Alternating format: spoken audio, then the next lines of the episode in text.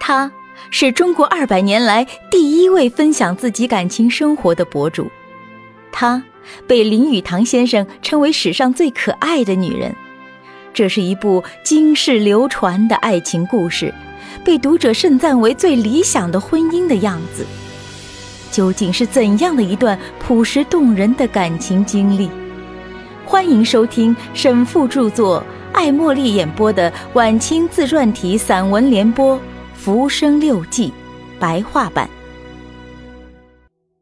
卷一《闺房记乐》二新婚。当天晚上，按照传统风俗，我们娘家人将堂姐送到了城外。回来的时候已是三更，一路上没吃什么东西，饥肠辘辘。佣人拿了点蜜枣给我吃，可我平时不爱吃甜食，也只吃了几颗。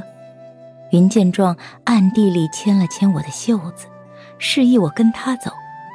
我随他到了他自己的房间，见到桌上备好了小菜，暖阁里温着清粥，大呼及时，正准备拿起筷子吃的时候。听到云的堂兄玉衡他们在外面喊：“云妹，快点出来！”云一惊，生怕被堂兄他们发现我在房里惹他笑话，急急地走到门口，准备把房门关上，边走边对他说：“太累了，我准备睡觉了。”说时，玉衡他们已经抬脚进了房间，见我的面前放着清粥小菜，正准备举筷躲移，扑哧笑了出来。半是玩笑，半装作生气的对他说：“刚才我问你要粥吃，你说已经吃完了，没想到你藏着给你的丈夫吃，真是女大不中留啊！”说完，众人哄堂大笑。云听了，脸红到脖子根儿，低着头跑了出去。我也怪不好意思的，本来还想多留几天，又恐怕见到玉衡再被他调侃，当晚就带着仆人先回家去了。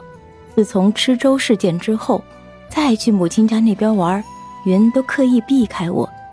女儿家面皮薄，恐怕再遭人嘲笑；但其女儿娇态，让人宛然，便更加思念她了。过了几年，终于好不容易等到正月二十二，成婚当日，才能跟她再次相处。拜堂时，只见她的身体依然瘦薄。怜惜之心油然升起，我如愿取得娇妻，心中实在得意非凡。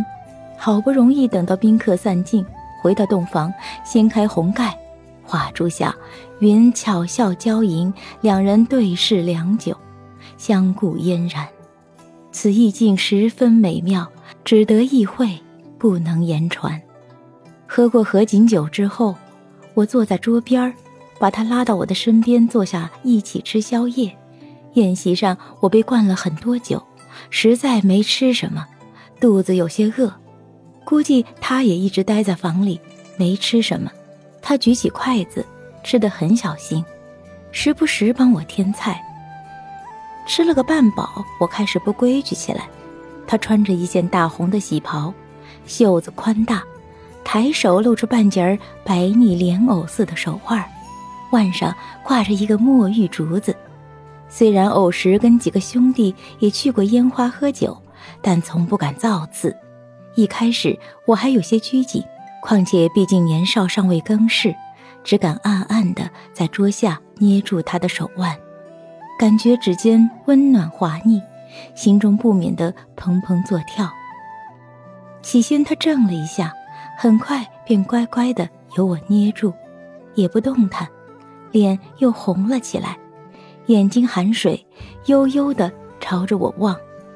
见他含羞的模样，心中喜爱，忙挑起一块鱼肉递到他嘴前喂他。不想他却摇头说道：“我已经吃素多年了。”我好奇问他：“什么时候开始吃斋的？”他说：“是大前年开春时。”我转眼一想。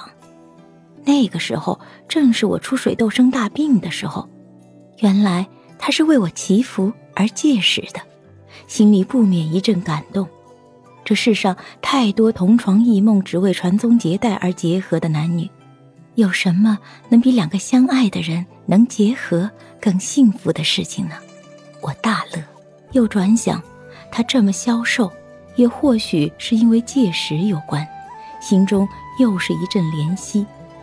我笑着点了点他的额头，说道：“傻瓜，现在我身体健康，也没麻子脸，你大可开戒，多吃点儿。”云一听，知道我已明白他吃斋的原因，想想也对，便含笑点头。春宵时短，举夜悬泥，概不复述。